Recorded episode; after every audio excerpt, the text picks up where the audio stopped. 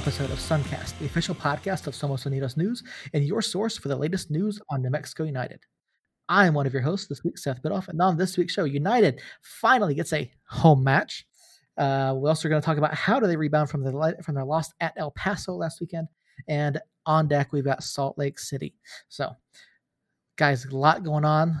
So pay attention, listen in, just give us your comments, your questions. We're so glad to have you guys with us. This is, of course, episode number 14 of our show, and we are incredibly grateful to everyone who has downloaded and supported the show since the beginning. Every week we we do continue to grow, and part of that growth is, of course, uh, what you're seeing here live tonight on Twitch.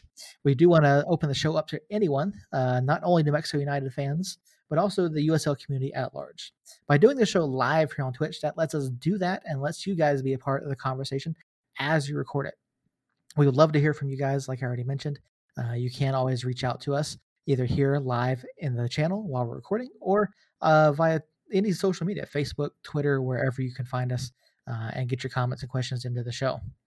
Uh, this week, I've already mentioned to those of you who are here who are here in the channel. Joining me tonight, I've got my partner, my co-host Jacob. Uh, before we get into our discussion, I do want to remind everyone we do have written content over on our website, dadventuresmedia.com.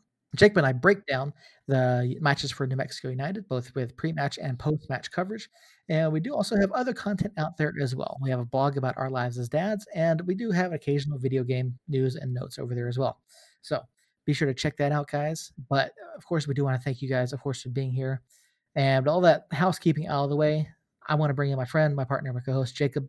Jacob, how you doing, man? I know we've had a uh, had an interesting week as far as weather goes. We uh, had planned to do this on Tuesday night, uh, but Mother Nature had other ideas. Uh, I know I kept losing power. Hopefully, you guys didn't have to deal with any of that. But no, we've. Uh, I mean, it was cold. It was windy.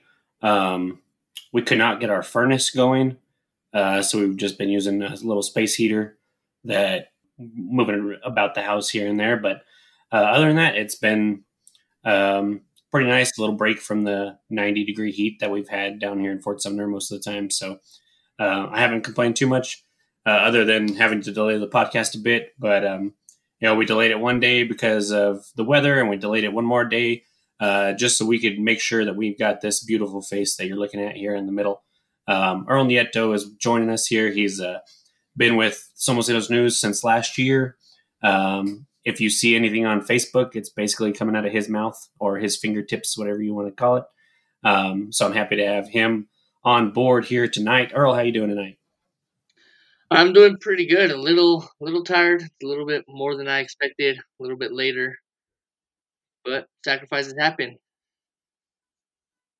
Yeah, man, it's about United. You gotta, you stay up late for the matches if we start at eight o'clock, don't you?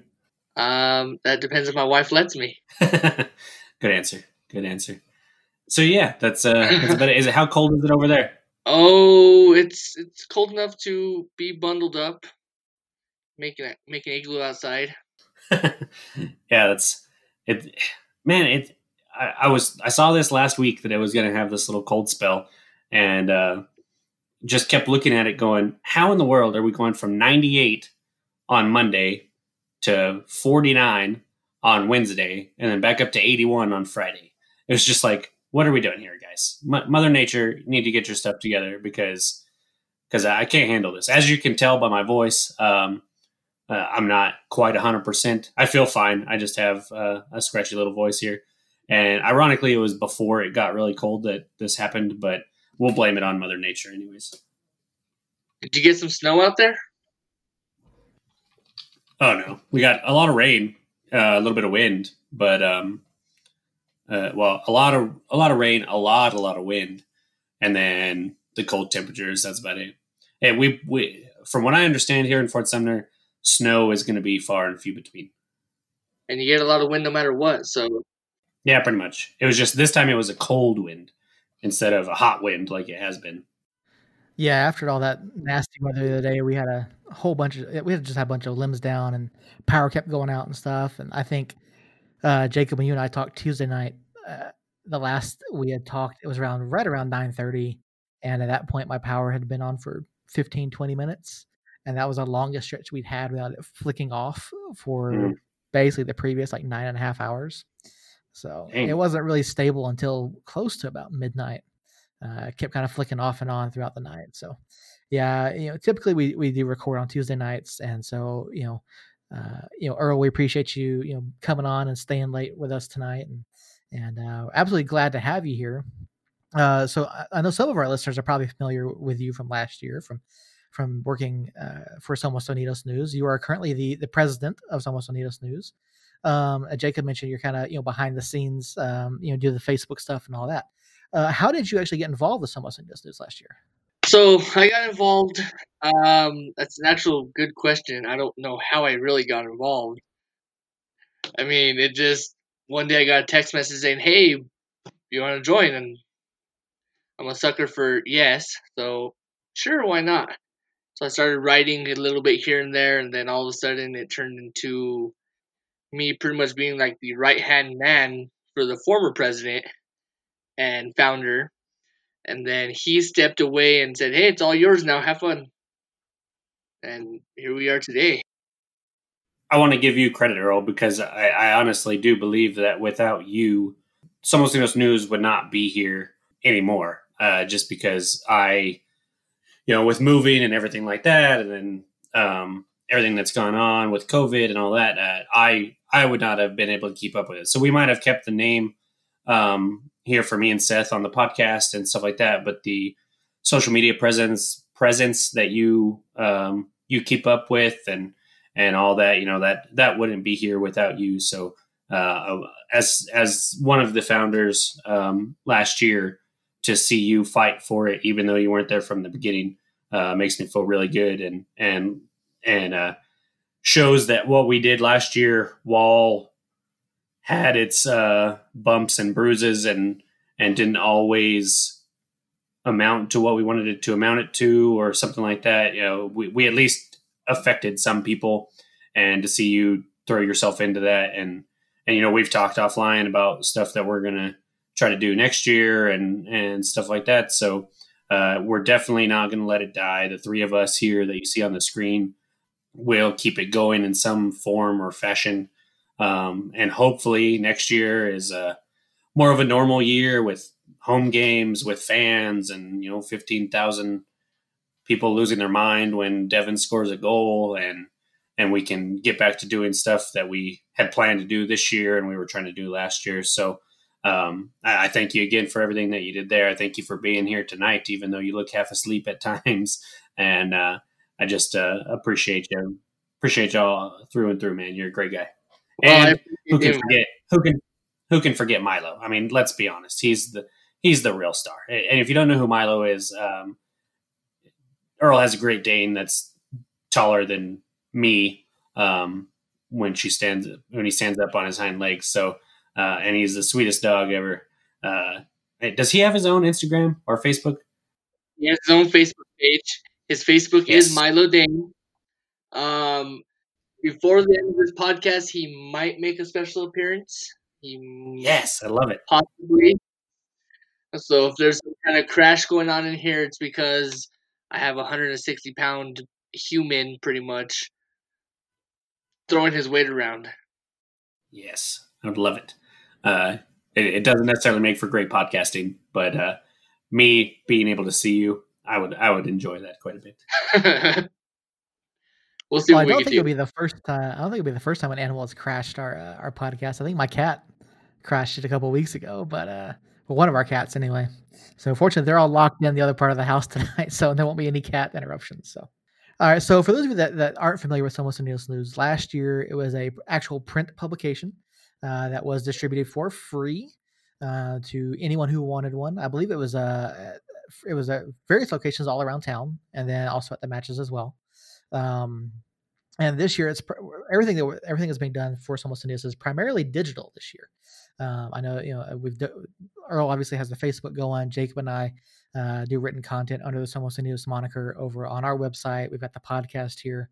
Uh, Earl, what was your what was your feeling about moving from a print publication to more of a digital format, uh, going from season one to season two?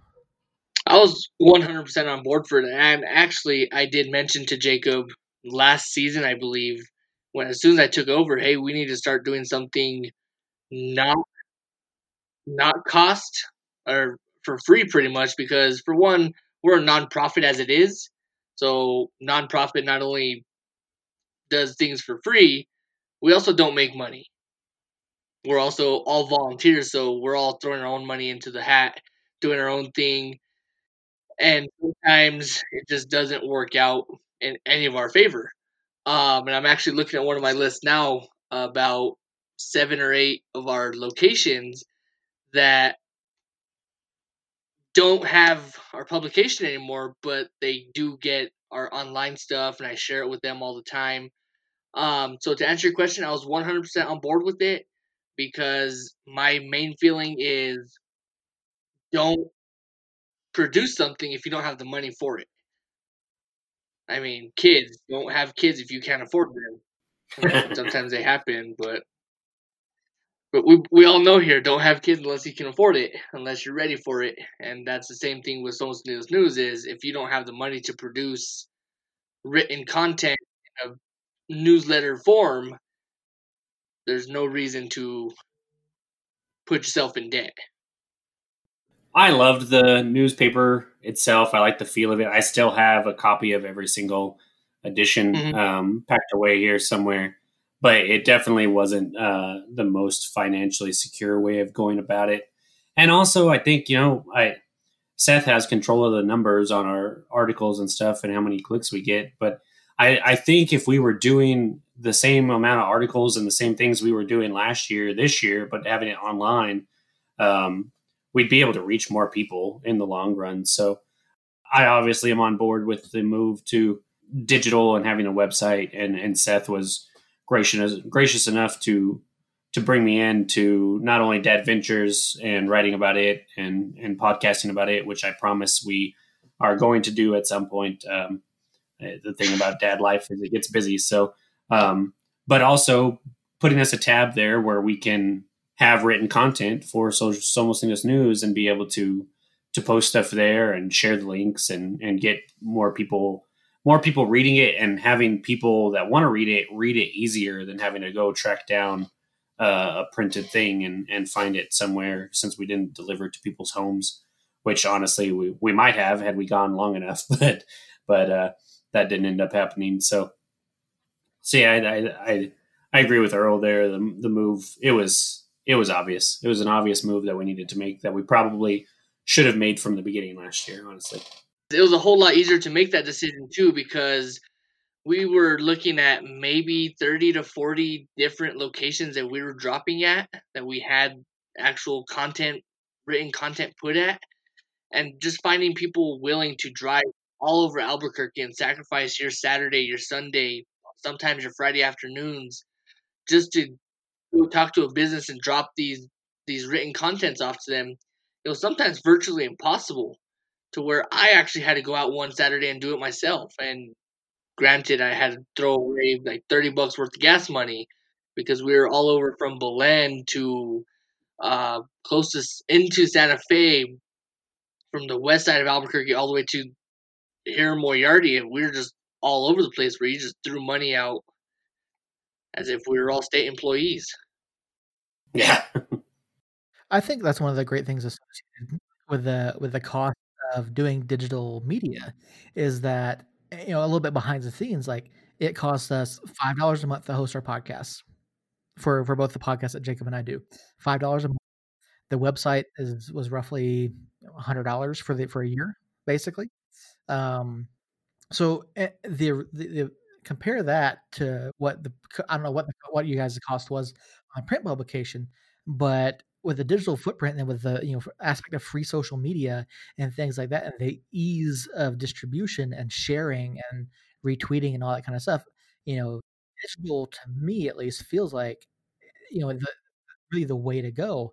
And you know I, I loved what you guys did last year with Somos Unidos like you guys did so many things like you got you had uh, aspect you know you had a little uh, little miss uh, doing content. You had players writing stuff. You got you had all kinds of stuff that was being brought into it and it made for a fantastic product.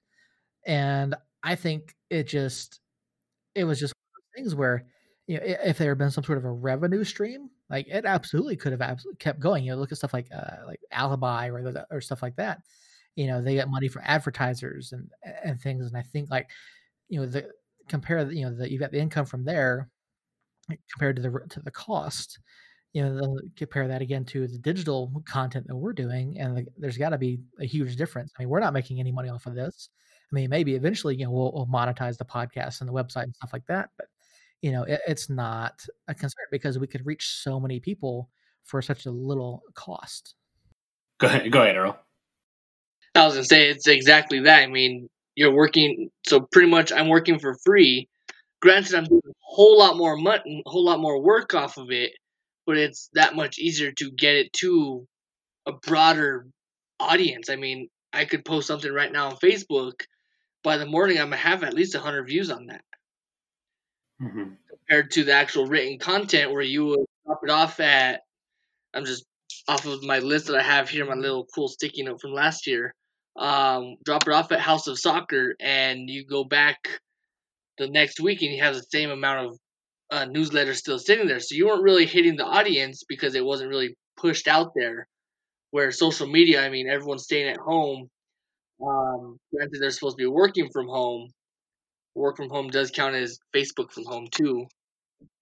So yeah, so they're on Facebook all day, so it's a lot easier to hit a huge announcement or just any really small detail that people want to read, it's just a whole lot easier to find them on Facebook now or any social media. I would also say too that when you've got multiple contributors, you know, like like you got like I said, you guys had Little Miss and other writers, you know, like on staff, and then of course players and stuff. I think you also have the the ease of the the web access. People can just hop on the website, post something, you know, like with our site with Dad Adventures, Jacob and I just pop on whenever we whenever we have time. We throw something up. I mean, obviously, you know, the match stuff is very time sensitive, but you know, for everything else, like we just log in, do it. Like we don't like we don't say like, okay, you, you know, it has to be edited a specific way. It doesn't have to be written a specific way. It doesn't have to be formatted, you know, in a particular way. Like just we we want content out there that people can relate to and I think going forward, like one of the things that Jake and I kind of want to do, like we want to bring other people, like we want other people to contributing digitally, because again, the, the ease of that, and I think it could be you could have so many people contributing things. You have so much stuff coming out at different times, and you don't have to like uh, you don't to have like a deadline that you have to meet. Right.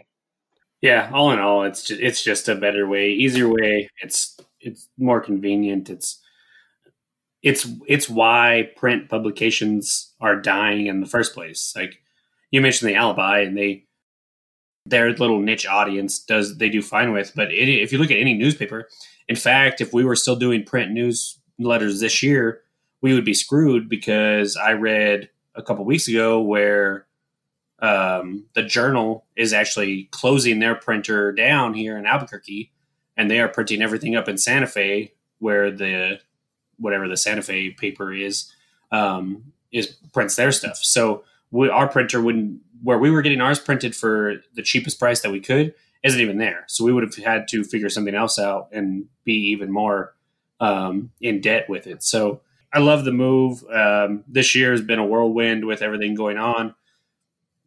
So I expect next year and the off season we can get some more stuff together, and and as we go about this year to get things um, cleaned up a little and like uh, Seth said, get more people writing and and contributing to the website and stuff like that. And and that's only a matter of time. I know that uh, it just you know between last year and this year, so much has changed with Sun and with United, anyways, and then with COVID and in the world in general. So it's it's uh, just a lot of things that will will get ironed out. Um, but I think that we've done a good job of of doing at least something this year, and and hopefully we can uh, continue to grow on that. And and I think all three of us want it to grow into something else uh, and grow into something more. Um, and I think we'll be able to do that as the seasons go on. But uh, speaking of of New Mexico United Soccer, let's uh, get off of the the ins and outs of Somos Unidos news and and jump into what most of the people that listen to this podcast listen for, and that's New Mexico United content. Initial thoughts on this quote unquote home game that we have coming up next weekend. Uh, do you guys I understand why they're doing it. I, I don't like that it's called a home game, but I understand why they're doing it. What do you guys think? Is it is it something that you are happy they did, or is it kind of weird to you, or what do you guys think? Let's uh, let's go with Earl first, so we're not jumping on each other. So my my I'm torn with it. So yes, I'm happy they're having a home game. Um, I'm not happy they're calling it a home game because it's nothing different other than we're gonna have fans there. So now we can have fans travel 400 whatever miles it is, four and a half hours up there, and come right back and not have to quarantine for two weeks. Um, so that's pretty much the only difference. Am I excited that fans are to be there? Of course. Am I excited that we're to actually be able to play in front of our own fans and not in front of Colorado Springs fans and and people like that? No, no harsh and no harm intended towards Colorado Springs. You guys are incredible people, but I I'm not on the bandwagon yet of it being a home game because it's not in the lab or it's not in the soccer complex. It's not in New Mexico, so it's still an away game. Yeah, I, am right there. I'm right there with you. Um, it's hard to call it a home match. It really is. I mean, like you said, we're not at the lab. We're not at UNM Soccer Complex. I mean, I think it's great that the two clubs were able to work this out. That Colorado Springs was was more than was, was willing to say, all right, we'll give you guys a thousand tickets to where your fans can come and basically turn it into home atmosphere, which I, I think is great. I, I don't think I've ever heard of anything like that in the world of soccer before so I think from that aspect of it, it's it's a big deal. I think it's um, a huge partnership between the two clubs. Now, how the revenue is going to happen? It, it, does United get that revenue?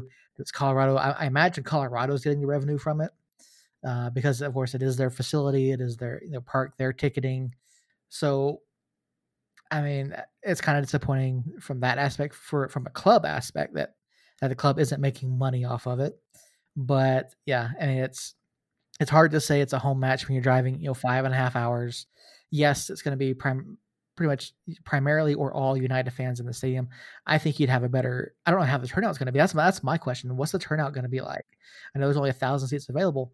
I think you'd have better turnout if they did this down in El Paso. Not that I think El Paso would do that. Um, but yeah, that, that's my question. I mean, how many guys do you, how many fans do you guys think are actually going to show up to this? We'll sell it out. I, I, we we sent a charter plane to Minnesota for an Open Cup match where people paid uh was it like 160 bucks or something like that? Um 250 okay. They will make they'll make this trip. They they will. I i've seen all over facebook already. People um commenting on facebook uh, got my tickets got my tickets.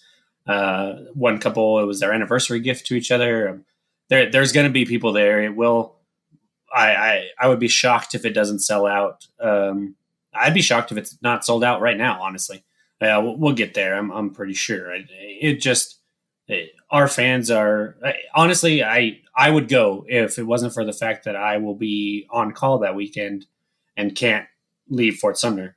Um, so I would expect it to sell out. Um, I, I have the same feeling kind of as you guys. Um, you know, it's weird calling it a home match when it's not in the state, uh, let alone at the lab or at uh, the soccer complex. Um, but I, I, do think, like you mentioned a little bit, Seth, it, it's fantastic to me that rival clubs like us, you know, we're both part of the Four Corners Cup. Uh, they're in our group this year. Um, we've dominated them um, for the most part. Uh, aside from a draw last uh, the last time we played them, we've beat them every single time you know, I, I feel like that just shows the community that the USL in general has. And uh, I'm excited for that and, and excited to be able to to be a part of that uh, that league and that camaraderie that they have in that league. Now you're right. I don't think El Paso would do it for us. I do think we would draw better in El Paso as far as numbers do. Um, if if we don't sell out this one, I think we would sell out in El Paso. But um, El Paso is not going to do that for us. They uh, and I don't expect them to. I don't expect Colorado Springs to. So, so it's kind of nice. I was kind of hoping that the announcement would be that basically every match after that was going to be played up there for us, um, and have the time set so that we could, if Colorado Springs has a home match, we could adjust it to where um, we play at different times or whatever the case may be. So I was kind of hoping that it was like, hey, from here on out, all of our games are going to be in one spot, and that'll be Colorado Springs. Because I think we could still get fans there for every match. I think that it would limit travel um, significantly because, like, if you look at our the rest of our schedule after that match, we have RGV, El Paso, and Real Monarchs. Um, so if all three of those were just in Colorado Springs, you know, it's a four or five hour drive up there um, three more times instead of going all the way to RGV. El Paso's close, but then all the way to on a plane and hop into Utah. So, so I wish that was the case, but um, it, it's a step in the right direction. I think our fans are super excited that we'll get to have fans there uh, and hear hear everybody scream when we score and stuff like that. So, so I'm I'm for it in general. Um, I still wish we were playing here, but I know it's not the club's fault that we can't. So I'm not going to hold that against them. And they're working with what they got, and I think uh, they did the best here that they could possibly do. And I, am pretty pretty. I think it's pretty cool idea that they're doing. So uh, to bounce off that whole uh, uh, Colorado Springs being the home for us for the future, that is tentative, which it might even wind up being that but I do know the governor was talking about easing restrictions on sports, which is huge news for me because I am also on the board for AYSO. So to be able to coach little six year olds and little four year olds again will be amazing. But not only that, with her easing restrictions, it might open the door for United to come back in and play at the soccer complex or say play at Cleveland High School somewheres where it's not as open for public to bombard because we all know New Mexicans are crazy and they will find a way to be there. So in yeah. order to COVIDly safe practice COVID safe practices, then somewhere's like Cleveland High School or even UNM complex with a lot of security, obviously. Um, but that's that's actually what came out today was she is considering uh, easing sports restrictions. Well, that would that would be nice. That'd be huge for for everybody involved. I know in our community here in Fort Sumner, uh, it's a big high school football community. Um, I think they've already basically postponed that till spring for sure, but but uh, it'd be nice to know that it's going to happen at least then. So um, hopefully we get some home matches. If not, if they could make all of our matches at Colorado Springs, I'd be happy with that alternative, right. um, just to reduce travel and and all that stuff. Um, but they, did announce the that meal and a match. Um, Seth, you mentioned it earlier before we jumped on. Um, I actually looked into it. In fact, the game on the 26th, um, assuming it's not played here, uh, me and my wife and a few other friends are going to actually get a table and go to that and check it out. And for those of you that haven't seen, it's basically um, Electric Playhouse, which is an immersive dining experience, as they call it. Um, I call it Meow Wolf with a meal. Um, y- you basically get uh, you get a table for six people uh, in a room with a giant screen where you can watch the match with other people socially distanced and and uh, enjoy some food and some drinks while you're while you're watching the match with fellow United fans and and I do think that is a awesome alternative to being able to actually go. I we went to watch parties a lot last year and and I really enjoyed those. So this will be a little bit of a subdued one, I imagine, but um, I'm still excited for that option for fans as well. Um, did you guys look into that at all, or are you? Would you like to go? What do you guys think about that stuff? I did look into it, and I'm I'm on the fence with it. I mean, I don't have six of my closest friends to go to a United watch party slash dinner meal. Um, so that's part of it. So if I can muster up six more people because my wife doesn't watch soccer, or five more people. Sorry, I went to Mountain Air. I'm terrible at math. Um, so if I can muster up five more people to go watch a soccer game with me and eat dinner, then yeah, I'm in. That's kind of where I'm at. My wife is not a, a soccer supporter at all. She doesn't watch. Well, she doesn't really watch any sport. But uh, yeah, it's. I, would have to find someone else to go with, of course. Um, I think it's an interesting idea you know, I really have to applaud the club because through all of this, through all of the relocations, the postponements, but they've continued to try to find ways to get the United community here and abroad ways to watch the matches. Uh, you know, we've seen broadcasts, we've seen broadcasts on ABC, we've seen them on Australia, we've seen, you know, uh, ESPN Radio 117 has basically gone to ba- to all day coverage on Saturdays for the most part. You know, with United Weekly, with the extended pre-match, the, the post-game show. So the club continues to try to find ways to to engage the community, and I think that's fantastic. I think they've done a, a great job with that. Um, I, you know, I didn't, I haven't, I haven't looked at the pricing of this. Um, you know, so I think depending on the pricing, that may be a barrier to some folks. But again, I just I think it's a fantastic way. Another just another way to to keep keep the community engaged and wanting to follow the club. Because um, I don't know, it seems to me like there's been a little bit of disconnect, you know, through like various different social outlets. Um, at least not as much of a, it's not as much engagement as you see like after the live matches where people are leaving, they're tweeting out, they're doing all that.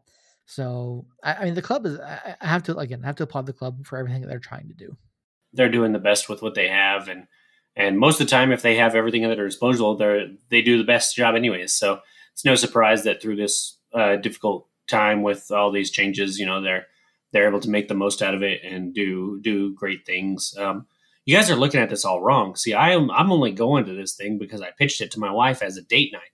You know, we're going to get the kids a babysitter, and we're going to one of her best friends and her husband, and then one of my best friends and his wife are the ones that are going to go.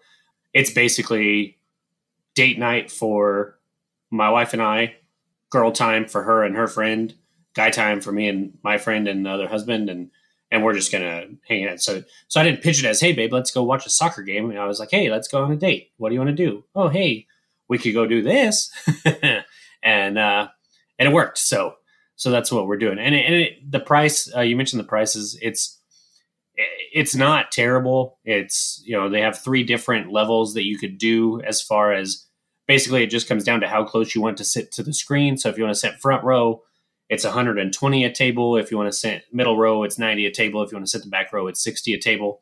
Um, and then you got to buy your food and drinks on top of that. Um, it is a $50 food and drink minimum per table.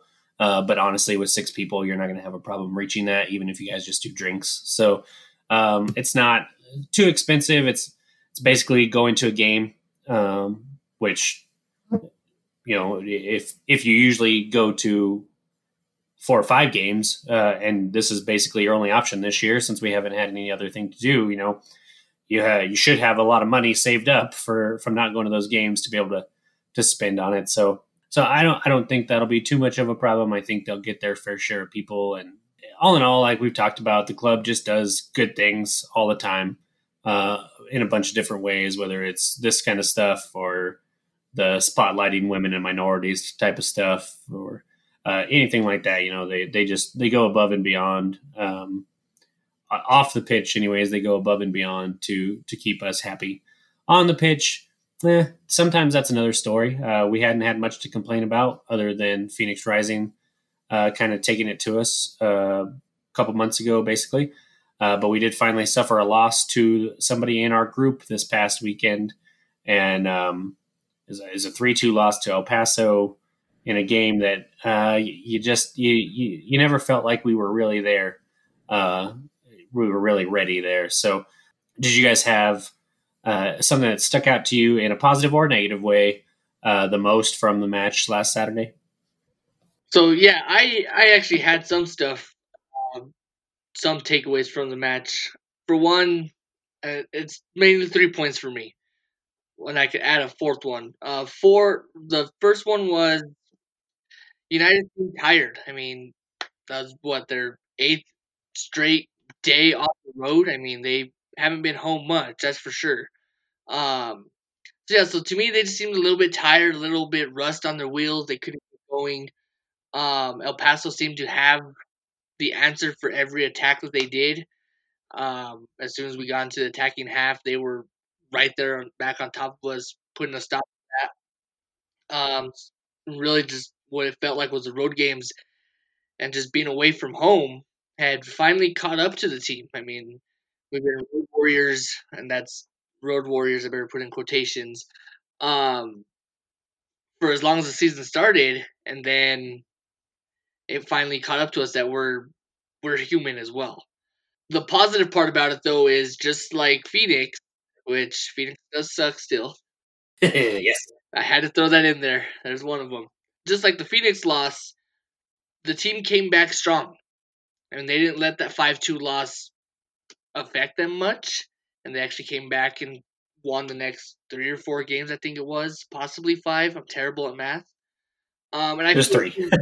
Was it three? yeah, it was the um, Colorado Springs and the two against the Monarchs, all in a span of eight days.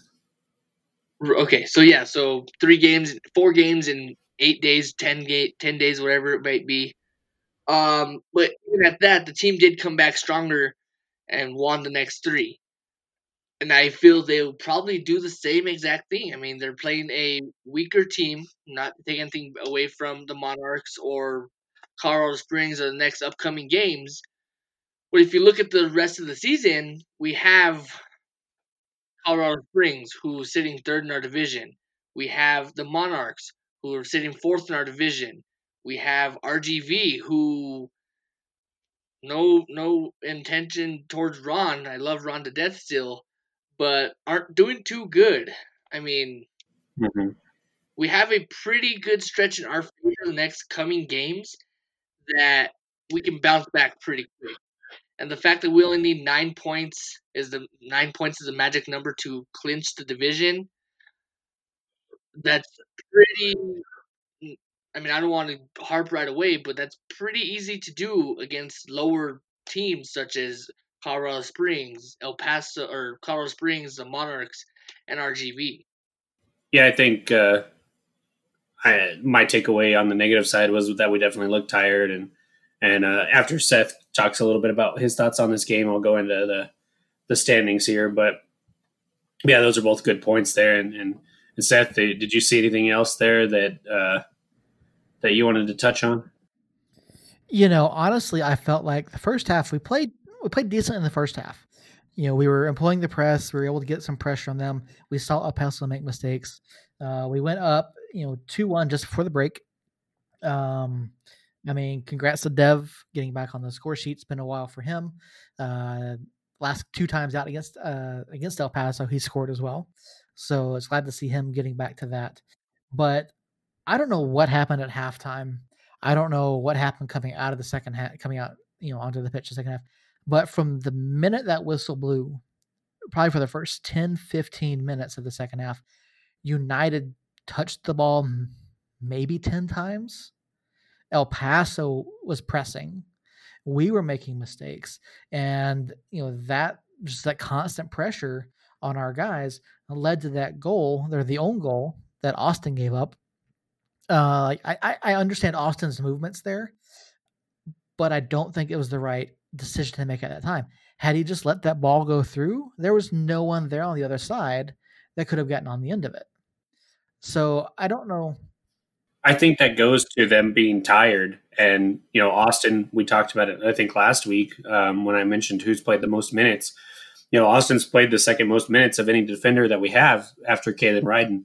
And um, everybody just looked tired there. And, and he, when you are that tired and, and your brain's not running on all cylinders, you know, you make mental mistakes like that where he might have noticed that there was nobody at the back post, but for some reason in his head, he was like, I got to get a foot to this. And, and then that leads to the ball going to the back of the net. And then we know what happens after that. So, yeah, I fully agree that he, he made a mistake there, but I think that goes back to just the team in general, just being exhausted from everything that we're having to do on the road.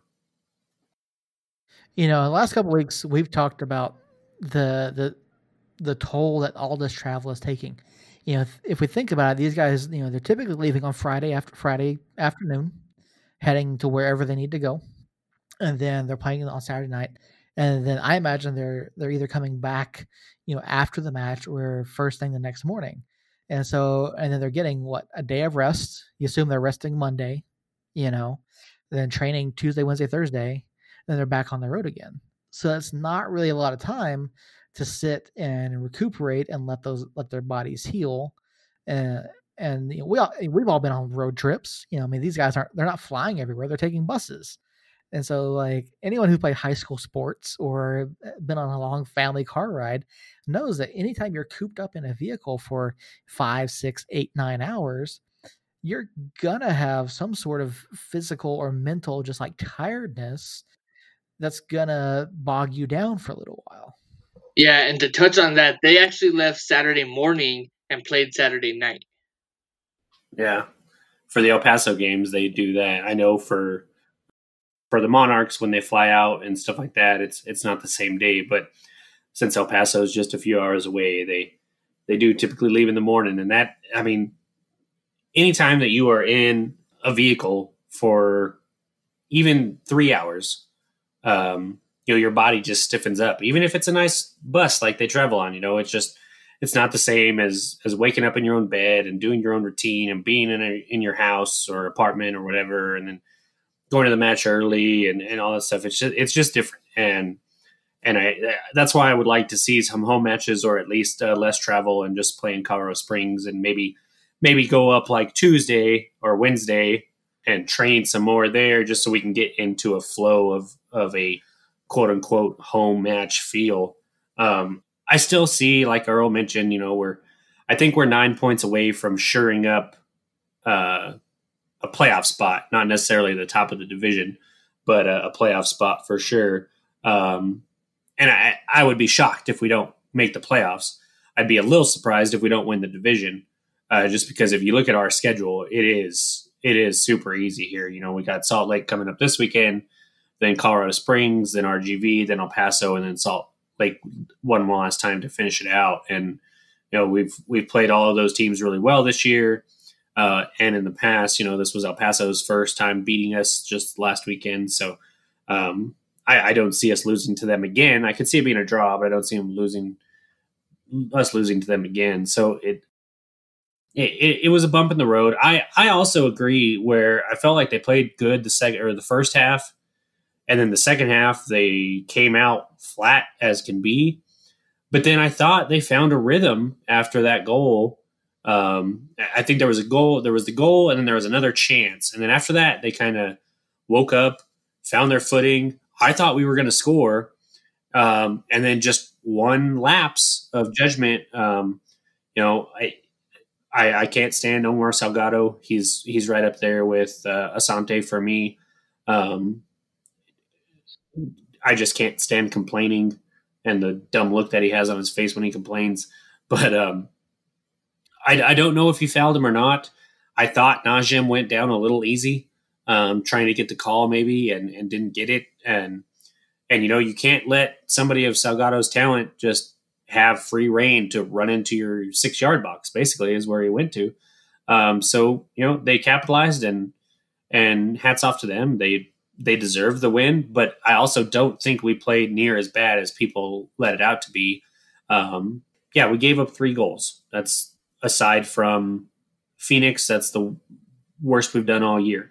But if you look at besides Phoenix, you know, El Paso has been the team that played us plays us the toughest this year and last year. You know, they played us really tough last year too. Um, we we did get the three 0 win, but um, you know it was a, it was a tight game there for a little while. So I don't put too much into it. Uh, I think we'll bounce back. Uh, um, I, I, I would expect us to come out firing as best we can uh, on this next match. And um, I, I, I, think people just need to calm down and and you know social media. Um, Seth, you're not on Facebook, uh, so you're not part of the New Mexico United Nation page, um, which is probably a good thing because it drives me nuts sometimes.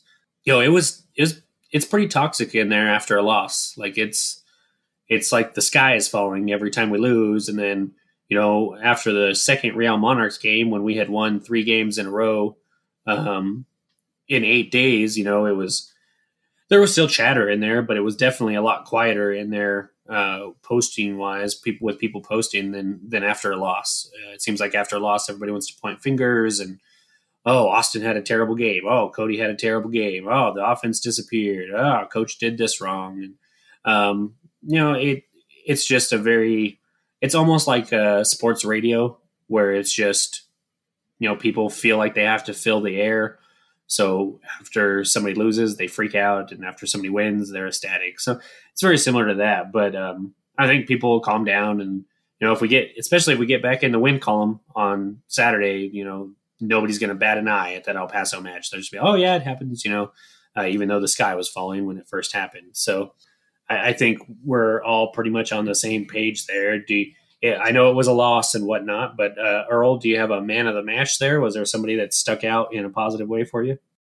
So my man of the match, and I'm as two of them. Actually, my men of the match. Um, the first one is Tinari. Andrew Tinari is just incredible this season. Um, my my opinion, um, not downing on any of the other signings that we did over on the off season, but in my opinion, Tinari was the best signing that we had. I mean, right there in the midfield, he is a constant stalwart, he's always there. He's reliable as crap. I mean, he's always getting the stop or getting that last save before they get to the back line. They're all, he's always there. Um, my second man of the match would probably be uh, Kalen Ryden. Kalen is an incredible human. I'm friends with him on Facebook personally. Uh, he's he's just an incredible human, and then for him to he commands that back line and he instructs where need to be. Him and Suggs uh, back there are incredible. So yeah, so my two would be Tinari and Ryden. Yeah, I think Andrew definitely acquitted himself from the week before. Um, he definitely did not have a solid match. Um, probably his, I would say, he came. He was coming off his worst match of the season, uh, and he has absolutely been one of the better, better performing signees that we've had this season. Uh, he did play very well. Uh, I think him and Juan Pablo, or him and Salih, there in the middle, they they both he links up well with both of them. They're very good defensively and making those plays, you know, those last minute plays, making those runs back um, and dropping, you know, covering the deeper on the pitch than than what we saw, you know, guys do last season. Uh, I think he's more athletic than than a lot of people think, um, and his decision making has been absolutely um, absolutely incredible all season long. As somebody who wrote an article halfway through the season claiming Tinari to be our MVP, um, you're not going to get any complaints or, or, any disagreement from me there because uh, I've been thoroughly, thoroughly impressed with him all season. And uh, like Seth said, uh, he didn't have the best match last match, um, but he bounced back nicely with this one. And and um, him and Salih in there, um, Guzman. Guzman has played really well for us this year. After that knock against Colorado Springs, though, not seeing him in the lineup this past weekend, um, we'll see what happens there. But I, I, think those three, along with Ryan Williams to an extent, um, I know a lot of people have uh, have differing thoughts on Ryan, and and I think uh, if you look at last year, uh, you, it's very easy to see or to say that Ryan is is somebody that we didn't need to keep. But my argument there was uh, he played in a couple of the early matches and looked really good. Then he got hurt, missed a lot of time came back, never really looked right. Um, and I thought so far this year he played really well until the yellow or until the red card game uh, against Colorado Springs. So uh, you're not going to get any complaints from me with Tinari. I think he's been the best player, um, definitely the most underrated player uh, all season. Uh, but you know, I, I like the man of the match, and and I, I, I Ryden has been a stalwart back there, and and uh, I agree with everything you said there, but we give up three goals. I can't give it to a defender. Tinari would be a good option, but to me, when I when I watched that match, um, the player that stuck out to me the most was Moreno. The dude is just a beast. You know, he just he he's everywhere, man. He the the touch that he had to set up that first goal. Um, he he's not like, like I don't I love Santi. I don't want to throw shade at Santi, but he's been just as productive on the offensive side for the most part. Uh, if you take into account like a whole season's worth of matches, you know, uh, but he actually tries on defense, and Santi would constantly slack in that area. So to watch him produce a play like that uh, Estrada goal to begin with, but then also you know press really well and and track back to defend in in the opponent's side. You know, he just he consistently puts up that kind of stuff and has a fantastic motor um, and just tries and tries and tries and succeeds most of the time. So so my man of the match would have to go to to Moreno there just because uh, he he's just everywhere all the time and and I love watching him him work at there. And you know there there wasn't really anybody that stuck out in a negative way to me. So um, screw it. Everybody everybody's man of the match. Everybody gets a trophy. Um, we're we're just gonna move move on from there um, and and uh, you know it, it, it, do you guys have any last thoughts on the El Paso match I, I think I've said my piece I think I've put it behind me and uh, you know try to bury the memory of it and and try to move on. But is there anything else you guys got to add there? Go ahead, Seth. Go ahead. Okay, I was gonna say uh, probably underrated man of the match, David Estrada. Last few weeks, David has really come on strong. He's gotten himself some assists. He got himself his first goal of the season uh, Saturday night, and I feel like his level of play has really stepped up in the past couple weeks. I think he's putting himself in good positions, uh, and I think that he's going to be a very important part here in the last you know four or five matches of the season. So yeah, so I I also agree with you on that. Um, my my final takeaway of the El Paso match is it happened. I mean, we got yeah. outplayed. I mean, there's not much you can say. I mean, we can we can cry about it all we want. We can hug each other and wipe each other's tears off, but at the end of the day, I mean, it's still a loss. I, I, put it to a friend of mine uh, that I was texting right after the match. Um, on I think I was texting him on Sunday about it. You know, to me, it seemed like. Uh, tell me if this is a fair statement. If you think this, if you guys think it, it's a fair statement or not. We played a bad to decent game, and El Paso El Paso played a very good game, and still almost drew with us or lost to us. It, there wasn't that much margin of difference. So so I think we are the much better team against El Paso or compared to El Paso.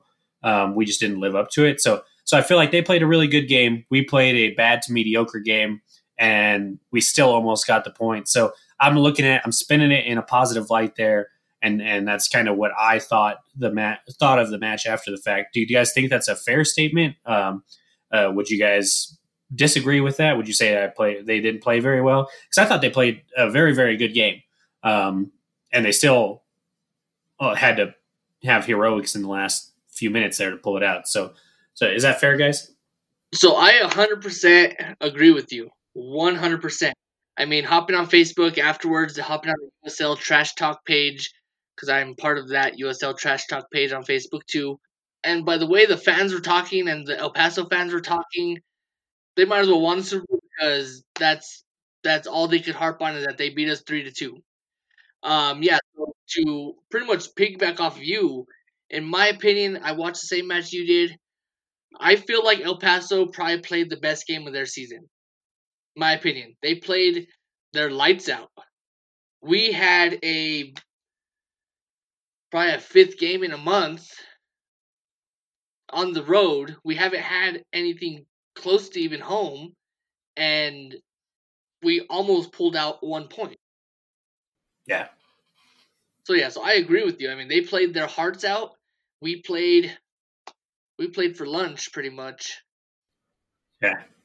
Seth, you, you you agree with that statement or are we overvaluing how good El Paso played? Are we just crazy? I don't think you guys are crazy. Um I, I feel like El Paso was the better second half club on Saturday night. They were better than us for 45 minutes and they got lucky. Yeah, I'm not. I'm not it's possible, to, it's possible to, for both to happen. I mean, right? They were. I, I, feel like they were better for 45 minutes. The entire first half, the entire first two matches of the season, we've been the better club. We, we were the better club last season as well. So I feel like Saturday night came down to, like we mentioned, tired legs.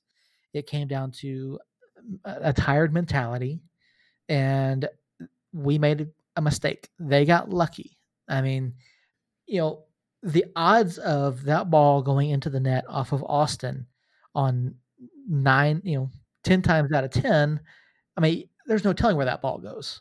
Hmm. So, yeah, I, I think that's what it is. They got lucky. They were better for 40, better team for 45 minutes, and and that's it.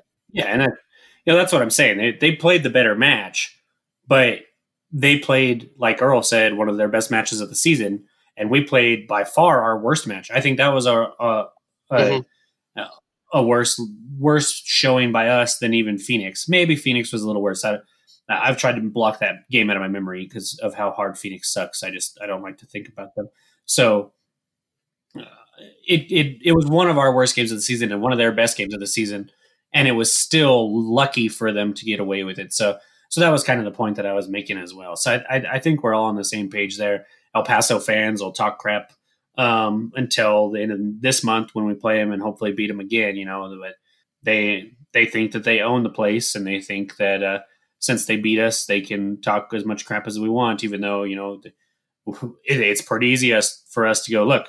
You guys played at home again. It's our third time playing there, and you barely beat us after we've been on the road all season. So they can just calm their their faces down a little bit and and and just wait till wait till later. Seth, I will take umbrage with a little bit of what you said there. I I will agree that we were the better side last year against them, but I think overall you I can't argue with the fact that they were probably the better side um, for the season in general. You know, they did make the Western Conference Finals. They did um, finish higher in the regular season standings than us. So, so I, I already know that if any El Paso fans get a hold of this, they'll attack us for that. And I just want to say, you're right. Calm down. But we still beat you three nothing and drew two two. So shut your pie holes and, and go on back to El Paso. Um, with all that being said, um, let's look ahead just a little bit to to this Saturday, a noon uh, start time, uh, which is going to be kind of strange uh, up there in Salt Lake. But it's a team that we just talked about a three game winning streak that we had. Two of those wins were against Real Monarchs in a span of four days up in Utah. Um, Utah did uh, play middle of the week and and took home a victory um, against Colorado Springs. So they are actually now uh, in fourth place. They sit ten points behind us with a match in hand. So theoretically, they could be seven points behind us um, if they win their next one that isn't against us and whatnot. But for the most part, they're they're way back there. Uh, take a, a pretty good um, run by them to get into the playoffs, and since we play them twice, that basically would mean them having to beat us twice.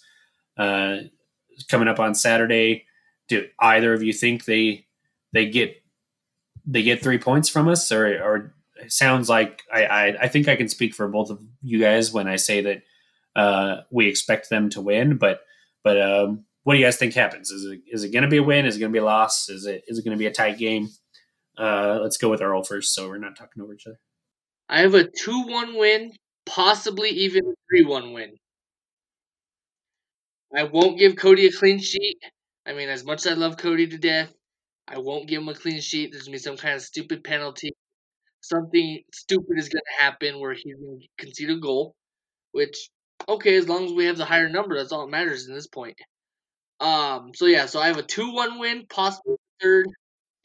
Um, I have a goal scored by Dev, a goal scored by your boy Mondo. Possibly, possibly, if the weather's right, Bees gets another one. So do you do you picture it being like a a two nothing game at like the 60th minute, and then them getting a cheap one, or or is it like we go up one, they draw back, and then we go up two? No, so here's what I see. So in the 2 1 scenario, I see us up 2 0. 75th minute, coach starts putting in the lower guys such as Sammy and Ryan Williams and all our younger guys that don't really get much playing time anyways. Seeming that it's already closer to the end of the season, let's guys for playoffs. Um, because if we don't make the playoffs, I will buy each and one of you guys lunch and a beer. That's a that's a standing right now. If we don't make playoffs, so the coach will start putting in the lower guys, the younger guys, and that's where the goal get conceded. Seth, are you on the same page there? I'm not too far off. I feel like we have a greater chance of getting a clean sheet against them. Uh, I mean, we did shut them out a couple weeks ago, uh, a 2 0 win. And then we did in the second match uh, in, in three days was a 2 1 win for us. So I feel like it's entirely possible for us to do it.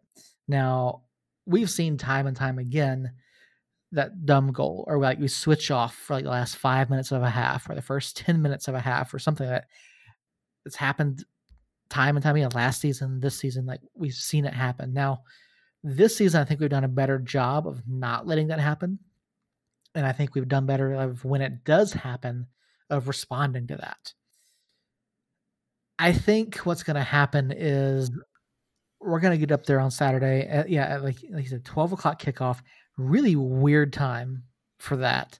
I mean, I, I don't understand. I don't understand why. I mean, every other match for the most part has been you know six o'clock or later uh, Mountain Time. So I don't, I don't, I don't get the whole reason. I think, and, and we all know from watching really any sport, anytime you know a team travels uh, you know, in baseball or football, you know, from West Coast to East Coast, and there's that weird start time that they're not used to, even by like an hour or two, it throws off their rhythm.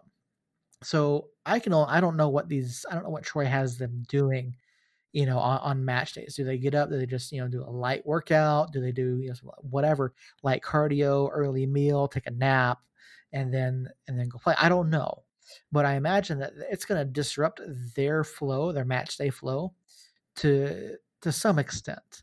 So while I think there's a greater chance of a of a clean sheet on Saturday, um, I do think it's going to end up being somewhere along the lines of 2 1, 3 1 as well.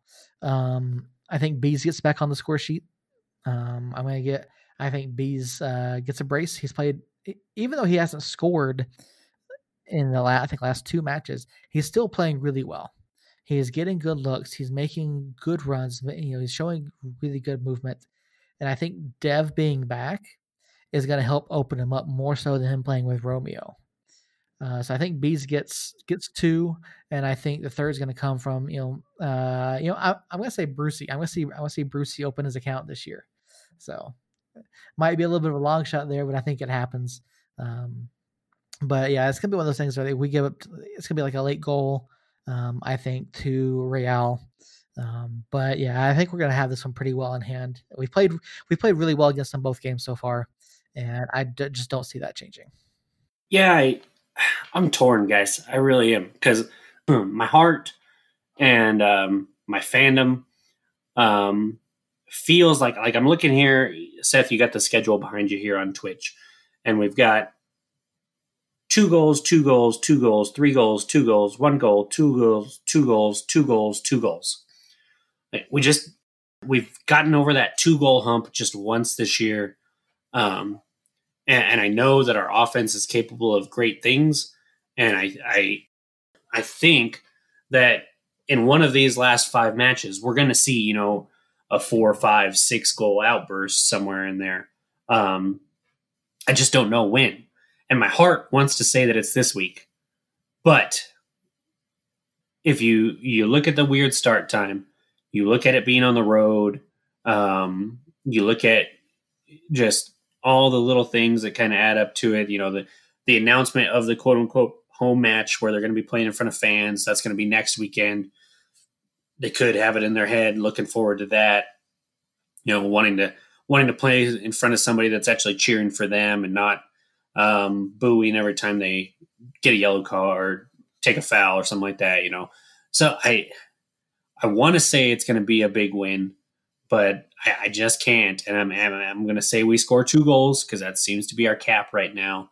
Um, and I'm actually going to say it's going to be a draw. Um, as much as I want want that win, and I hope I'm wrong. I hope you guys are right. Um, but I, I, think it finishes two two.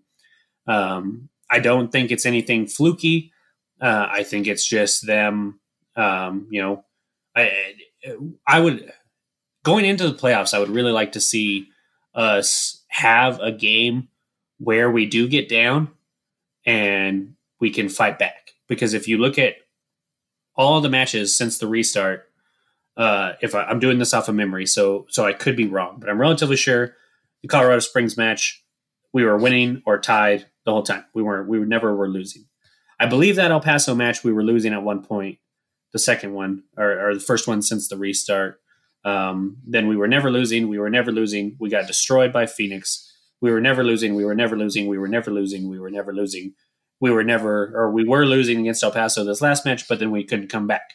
So we haven't been down and had to, you know, dig down deep and and come back. So so I would be happy with a win, obviously. But if it's not, I would like to see say or Salt Lake or Real Monarchs, you know, maybe get an early lead on us and see what how we react to that. Because because I tell you, you know, we talked about the schedule being Salt Lake, Colorado, RGV, El Paso, and Salt Lake, all teams that are beatable, that we're better than, and stuff like that. But when you get to the playoffs, it's a different monster. You know, it's it's going to be something else entirely. So uh, I could see us getting past our first round matchup if, assuming we win the mat or win the group.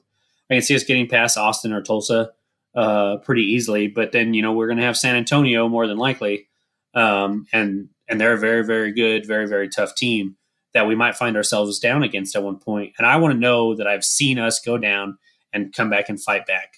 So while I am pessimistic in the fact that I'm thinking it could be a draw, uh, there are some benefits that I could see come out of that, especially if we are not the team that gives up the lead uh, and we're the team that fights back and earns the point the hard way. So that's kind of what I'm feeling. I think I think B's getting on the score sheet's a pretty good bet, um, I, I, or Armando for that matter, because they seem to be hot, um, or Estrada. Like I didn't I didn't talk about Seth. Uh, you talking about David uh, a while back, talking about in the El Paso match, but you're right, man. He's he's looked really really good this year. He last year I kept watching him and going, man, I I understand what this guy brings to the to the locker room and to the clubhouse and and to the team in general uh, as far as off the field and leadership goes, but every time he'd be on the field, I'd just be like, man, he's like a step slower than everybody else and and he just kind of looked defeated. So I am super happy that he. I mean, he looks spry this year. He looks he looks young. Like he looks like rejuvenated. So so that's a great thing to see. And I wasn't surprised to see him or Amando or Bees or Dev. We have so many options there that it's hard to pick out who scores. But I'll go with Bees and I'll go with uh, I'll go with Brucey as well. I'd like to see Brucey open his account. He deserves it. So that's kind of what I'm seeing there. So uh, a couple things, a couple things. I had to fact check you a little bit, just so we're not spreading false news around this place. We did have to come back from El Paso, our two-two draw, to get that one point. Yeah, I did mention that that I thought we might have been losing in that one, but I wasn't 100 percent sure. Yeah, we but, were losing that one at the half, two one, and then we came back on a penalty and got that, okay. that second. That's right. That's right. So maybe maybe I'm thinking more of a you know we're down by one going into the 70th minute, and we have to score in the last 20 minutes there to get a point, and and really have to kind of dig deep with tired legs and stuff like that, especially this late in the season because there's a chance going into the playoffs. You know, we still haven't played a home game, so I, I want to I want proof that we can do it now on these tired legs, and and we just have the the heart and stuff. I think we can. I just want to see it just once. So, uh, so to kind of bounce off of what Jacob was saying about Dev looking super rejuvenated, super refreshed this year, I think it kind of had to go off of who he had last season. I mean, you look, and last season, as incredible as it was, we can look back on it and say we didn't have the locker room presence is what we should have. I mean, you look now, we have Bees, we have Kalen, we have Dev, we have Cody, pretty much a locker room presence, locker room leaders. Um, back then, mm-hmm. we had last season we had Dev, who yeah, he was locker room leader back then, but then also in his ear chirping was Kevaughn Frater. I mean, we mm-hmm. saw him play on the field. If it didn't go his way, it became a pity party. Right. Uh, we we saw it with Santi, which I do love Santi as a player still. Um, am I upset that he went to Phoenix? Of course I am, and I will I look forward to the day that he comes back to New Mexico against us to get booed. Um, that's a different story though. Uh, but then you look at Santi, who didn't really have the outgoing support, especially when he'd make a mistake on the field, so that he'd get down on himself. So yeah, so it then became Dev being on a mountain, and this year he has the support, the supporting cast of pretty much this entire roster. I mean, you look at everyone on the roster from Mondo, who was in the MLS, so he has that leadership already. Uh, you look at Suggs, who's the second year captain for us. You look at Cody, who's second year in the goal, pretty much uncontended. I mean, he walked on the field and that was his spot. Um, Kalen, you have championship caliber right there. I mean, you could go down the roster all night if you'd like, and there's going to be some kind of locker room presence that Dev can look for when he's not there. Okay, so I was I was talking about David Estrada. Um, oh, not not Sandoval. Estrada was the one that I was just like he he just looked old. Uh, no offense, uh, David, if you ever listen to this, but uh, last year he just looked sluggish and. Uh, Dev, Dev had a heck of a year last year. I, nothing against Dev. It was just Estrada. You know, he looks rejuvenated. He's the one that looks rejuvenated this year and looks like he's coming into the to the season even younger than than last year. Even though I, I know he's the oldest guy on the team and and you know play with Seattle and and Tacoma up there back then. I think it was uh, Seattle. Was it Seattle too? I think it was he Sounders was, too. So yeah. yeah, so you know he he he's been around for a long time and just um, this year he looks he looks a lot better. But uh, Seth, you got a question for us? Yeah, I did. I did have a question. So looking at the next three matches, Salt Lake, Colorado, RGV. United's magic number is nine. What do you think the odds are that we come up with nine points from, say, the next three matches, or at least our results combined with those of El Paso to secure that top spot. Jake, well, go ahead. Um, you know, if we get three points from this one, I think it's almost guaranteed. Um, no offense Colorado Springs, and no offense to Ron. Um, Colorado Springs, I love what you're doing for us, letting us play a quote unquote home match. Um, but I, I would be shocked if playing in front of a thousand of our fans, playing a team that we've dominated before, um, even if it was for the fact that they got a draw against us the last time. Um, you know, I, I would be shocked if we don't get three points there. And then if you look at RGV and the way they play, um, you know, maybe yeah, the only thing I can think of there is if if Ron has captivated that team and that community like he did here, um, maybe those players would be like, hey, we need to go put on a show against Ron's former club to show them that, you know, Ron didn't leave for nothing. So maybe that's the case, but in all actuality, you know, we, we're the more talented team. Um, we have the better players. We have the better coach. Uh, we, we should get that W. So, so it really comes down to Saturday for me if we get nine points or not. And I, I think if we get nine points or we at least get a draw, we can we can come out with the the playoffs sewn up, and we're definitely going to have a, a, playoff spot after that. Um, Locomotive does have a slightly tougher road um, left.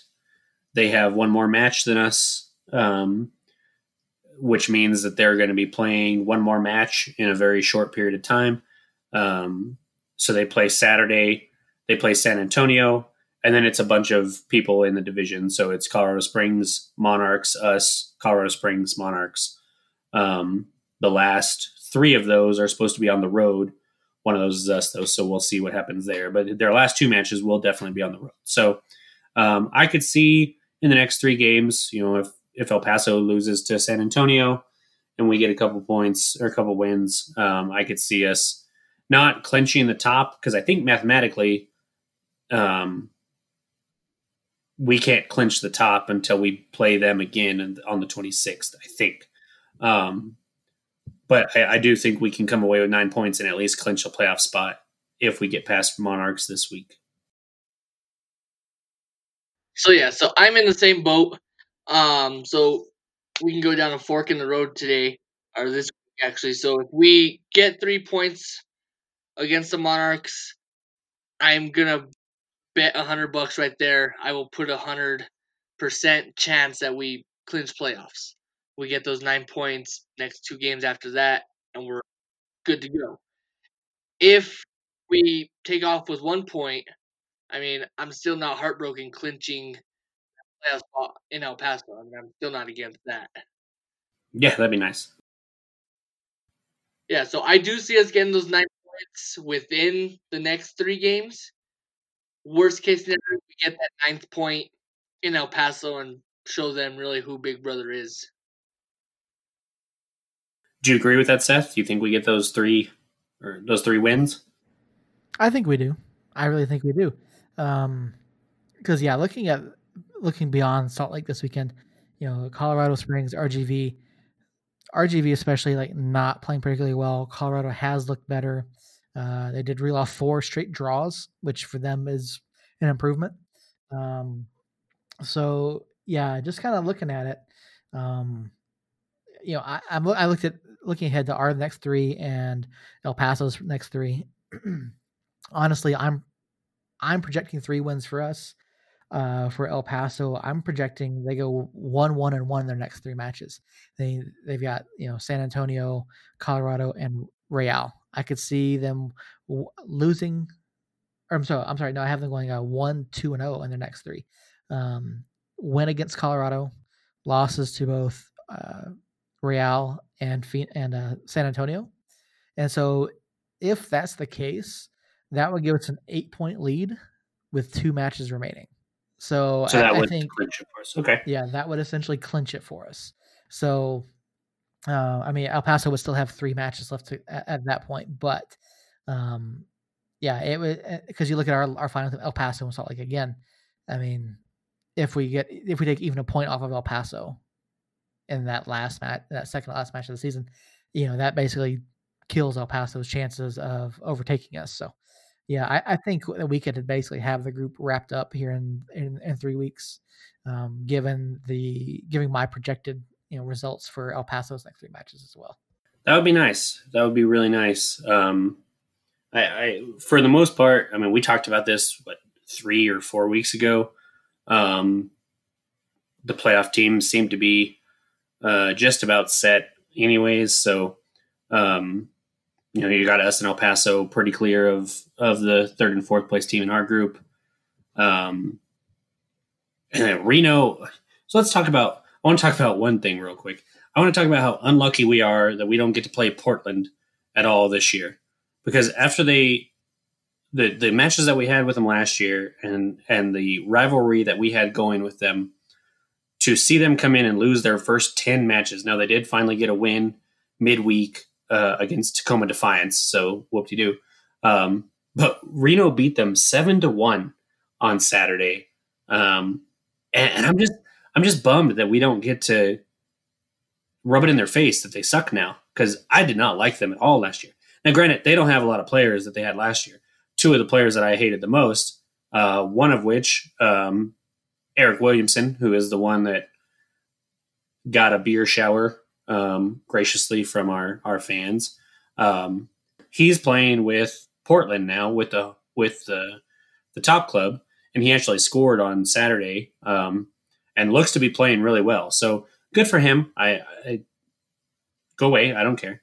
Um, and then Langsdorf, who was just this annoying guy that I couldn't stand last year. He's actually playing for Reno uh, and scored two of the or one of the goals in Reno's seven to one win against Portland Timbers too. So um, I would really like to be playing them some now.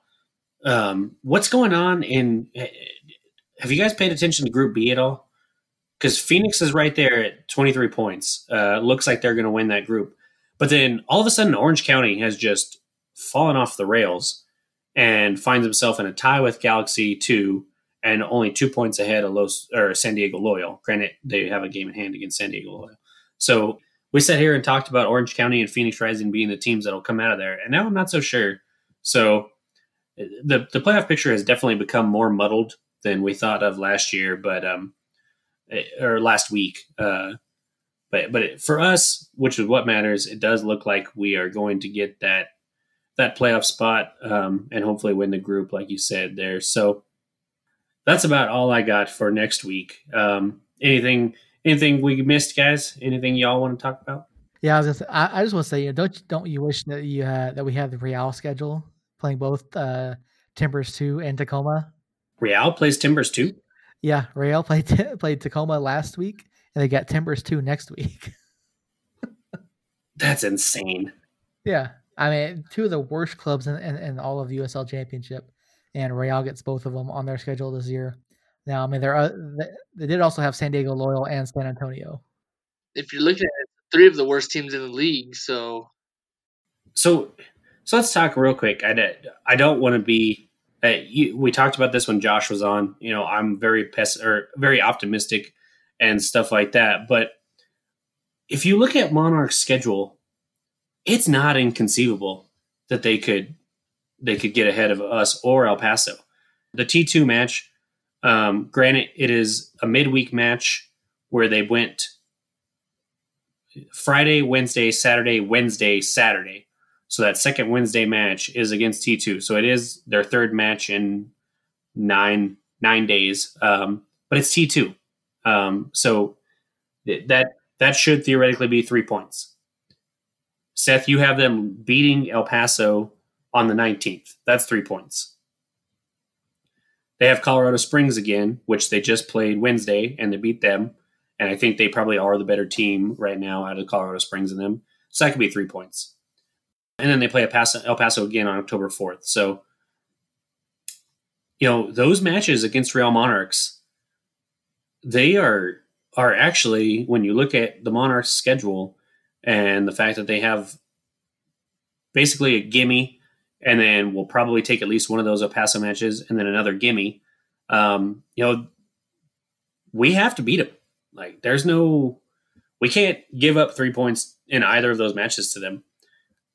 Otherwise, they could surprise some people and make a run. I, I hadn't looked at their schedule, but looking at it now, you know that that kind of worries me. Do you guys think I'm am I being worried for no reason, or or is there something to that? So I can't see them catching us. So if we come out with three points on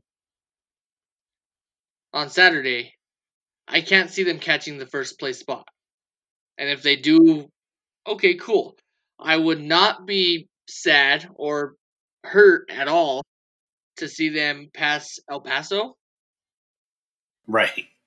and New Mexico and, and Monarchs come out of Group C. I would not be offended by that at all. Um, looking at their schedule, mean, they I wouldn't give their Portland game an automatic three, just because they do play New Mexico Saturday and then turn around and play Portland right away, which I do believe it's in Portland if I'm not mistaken. No, it looked like it was in Real. Is it in Real? Let me double check, but I just had it up. yeah, but it's yeah, a home it's, match for Real. it's yeah, it's, it's at Zions Bank. Okay.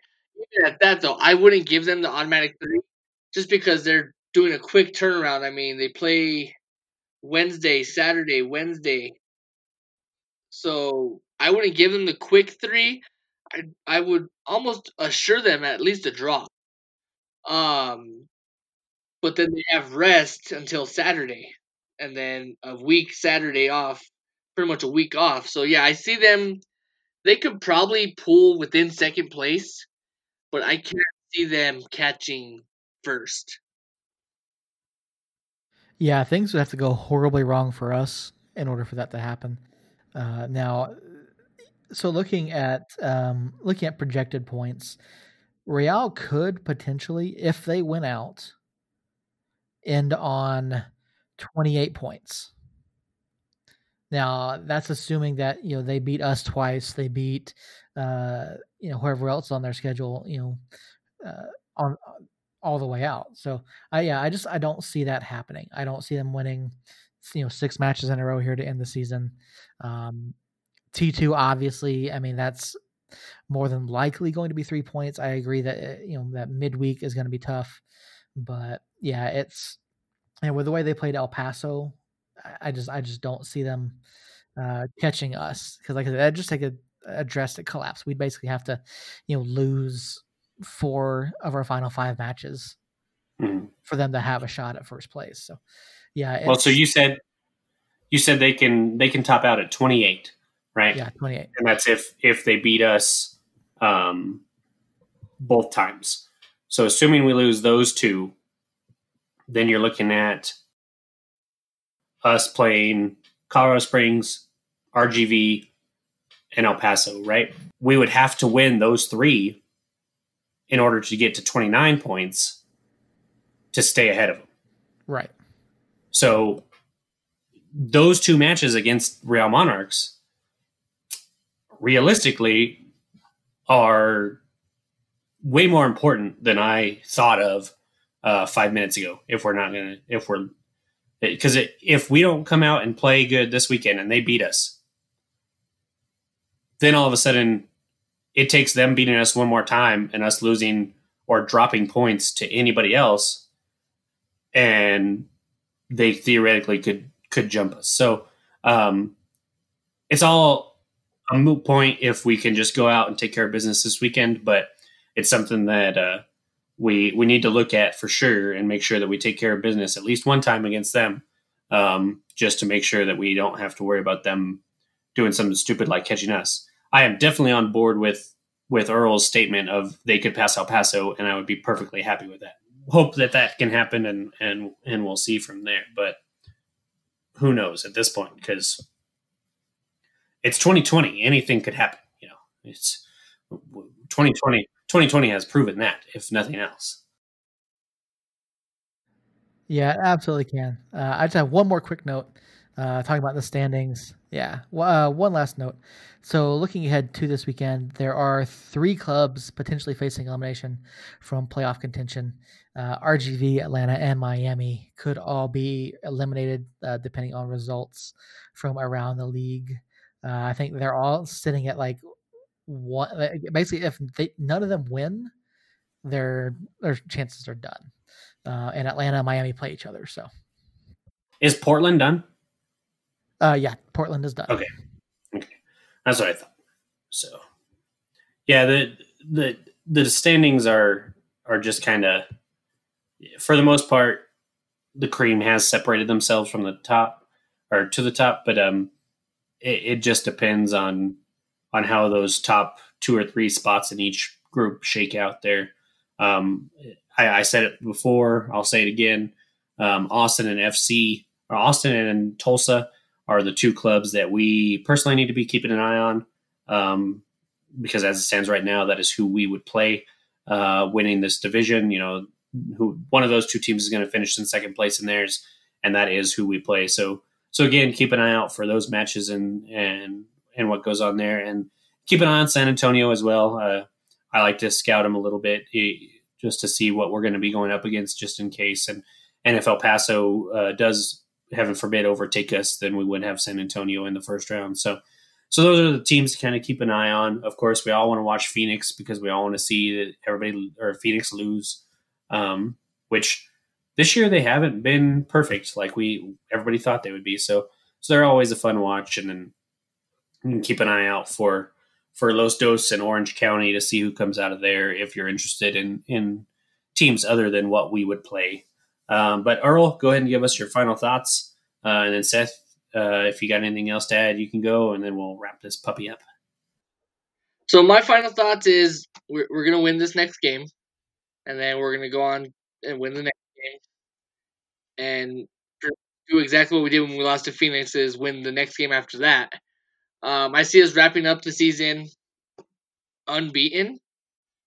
I don't see us losing another. It's a pretty bold statement. I don't see us losing another match going forward. I mean, there's only five matches left. We went on a three game winning streak. Could have been four, but El Paso does what El Paso does and pisses us off. Um, I don't know if that language is allowed on this place, but um, but I personally see us going five and zero oh for the rest of the season. Um, I would love to see El Paso lose, go zero oh and five, us not have to deal with them anymore this season. I will I will agree with you with one stipulation of we play the rest of the matches either in Colorado Springs or here. Um, I think if we're having to go to RGV and go to El Paso and go to Salt Lake um, or Hermann, Hermann. What is it, Seth? Where do they play? Herriman, Utah. Herriman. Uh, if we have to go to Herriman, and go to El Paso, and go to wherever RGV is, um, somewhere in Texas. Um, Down there by by Corpus. uh, all I can hear you say, I, I hear you, Earl. I can see your lips moving, but I just hear hell. That's all I hear. Um, so Sorry, RGV is down there like on the tip of freaking Texas, down where where God sends people to die. Yeah, that's I I hear you. It's just the only word that comes out of your mouth I hear is hell. Like they they play in hell. That's all I hear. Um, but if we have to go to those places, I I don't I don't I see us losing once. Uh, just it, with with a Saturday, Wednesday, Saturday, Wednesday finish. Those last four, uh, that's too much travel. Um, if we're having to go to those places and we our legs, as we saw against El Paso, our legs just aren't quite there right now. So so I if we play those in one spot and not all over the place, I will agree with you. I don't see us losing the rest of the year. Yeah, the last five matches are going to be interesting. Um, ideally, United will be playing here in Albuquerque. Although uh, the way things are going, you know, Jacob, you and I have talked about it. I feel like if there's going to be a potential for us to play at home, it'll be the, the last three matches: RGV, El Paso, Salt Lake. Now, even if we, even if the club is allowed to play, will there be people in the stands? Most likely not. Will media be allowed? We don't know. Um, but yeah, I agree. If we can, if we can play in one spot for any stretch of time during the last five matches, it significantly in, increases our chances um, of us clinching the clinching the group and moving on into the playoffs. Where I think uh, we could be dangerous. We could be really dangerous in the playoffs if we get there. Um, so yeah, and I just I, I do want to say you know, if you are going to follow another group, look at Group D. Uh, that's going to be interesting to watch down the stretch. And Group E as well over in the Eastern Conference. All four teams in Group E are still in play for the playoffs. So uh, keep an eye on that as well. Yeah, that that Group E is a fun group. You got uh, Lou City, who's been there in the championship the last three years. You have Indy Eleven, who um, looked to be world beaters at the beginning of the season and have kind of fallen off a little bit and then you have uh, the swan song of uh, St. Louis over there. So so that one is definitely a, a fun one in the East. I, I, just I can't get into watching Eastern Conference soccer for USL right now. There's just other things on like Western Conference or you know the Premier League starts up. Uh, we didn't even talk about that, Seth. We got we got to figure out a bet for Sunday. Yeah, we do. Earl, uh, let me ask you: Do you have a Premier League squad that you follow? No, no. I'm, I'm gonna give you a minute. Hang on a minute. Uh oh, what's Earl got? Right here. Where did he go? Disappeared.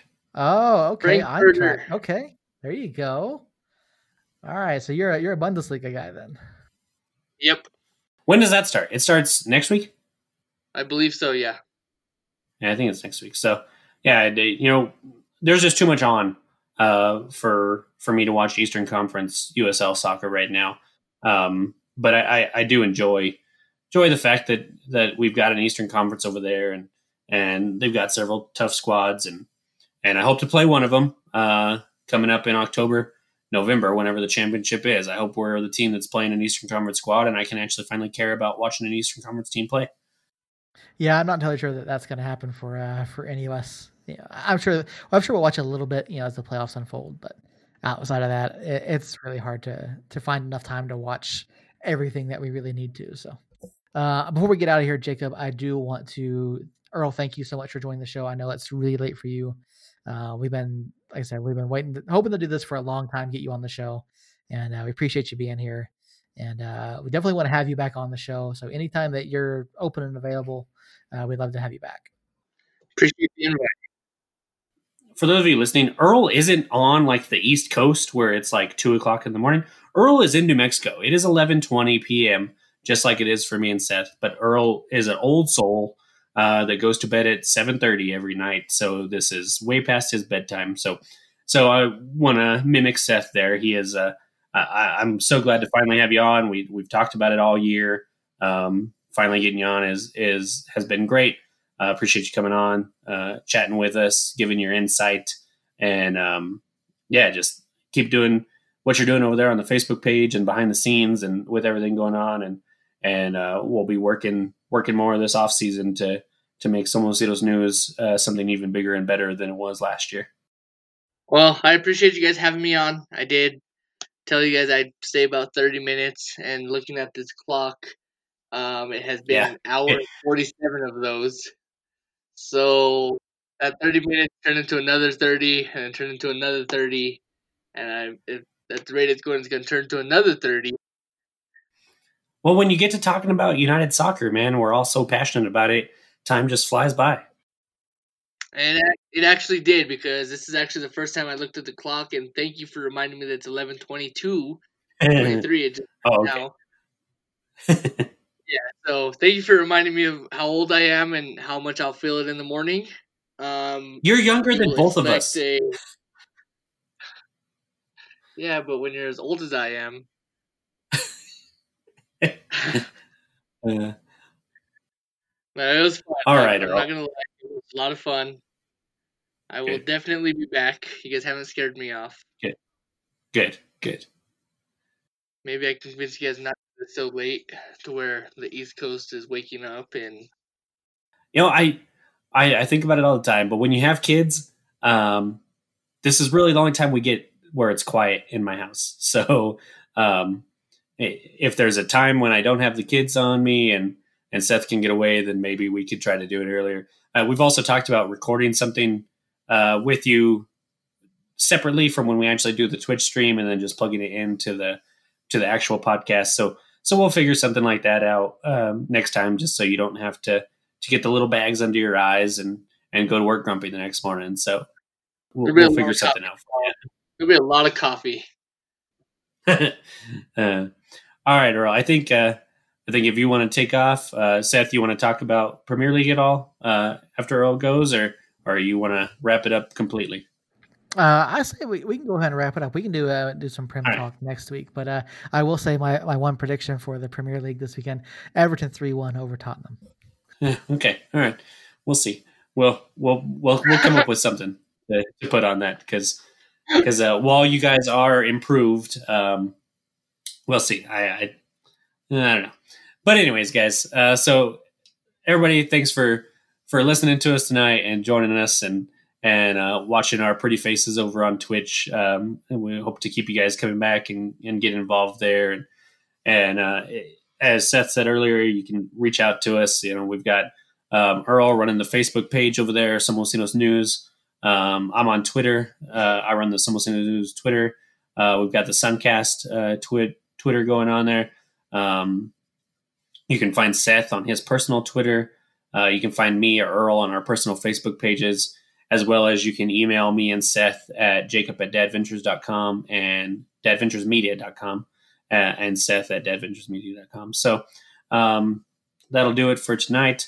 You know, we got Earl and Seth saying two or three to one this weekend, and I'm more of a two-two draw guy, but you never know. Hopefully, I'm wrong for once. And um, remember, it's an early kickoff, noon, uh, so that might throw some of you off. So don't forget that. Uh, don't don't chime in at six o'clock expecting to watch soccer um, and having it be over for a few hours already. So uh, watch the game.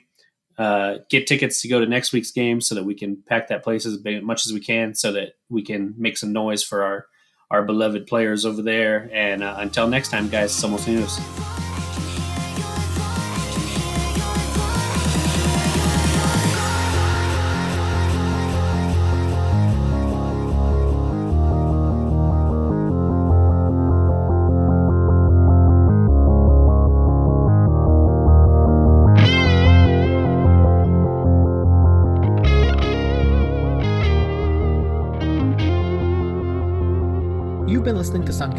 The official podcast of Somos Unidos News. All of our shows are recorded live from Albuquerque and Los Lunas, New Mexico, are written and produced by Seth Bidoff and Jacob Terrell, and are edited by Seth. Special thanks to Jeff2 on YouTube for the music you hear in every episode. All episodes are recorded and edited using Clean Feed and Audacity. All of our shows are proudly hosted on Pinecast.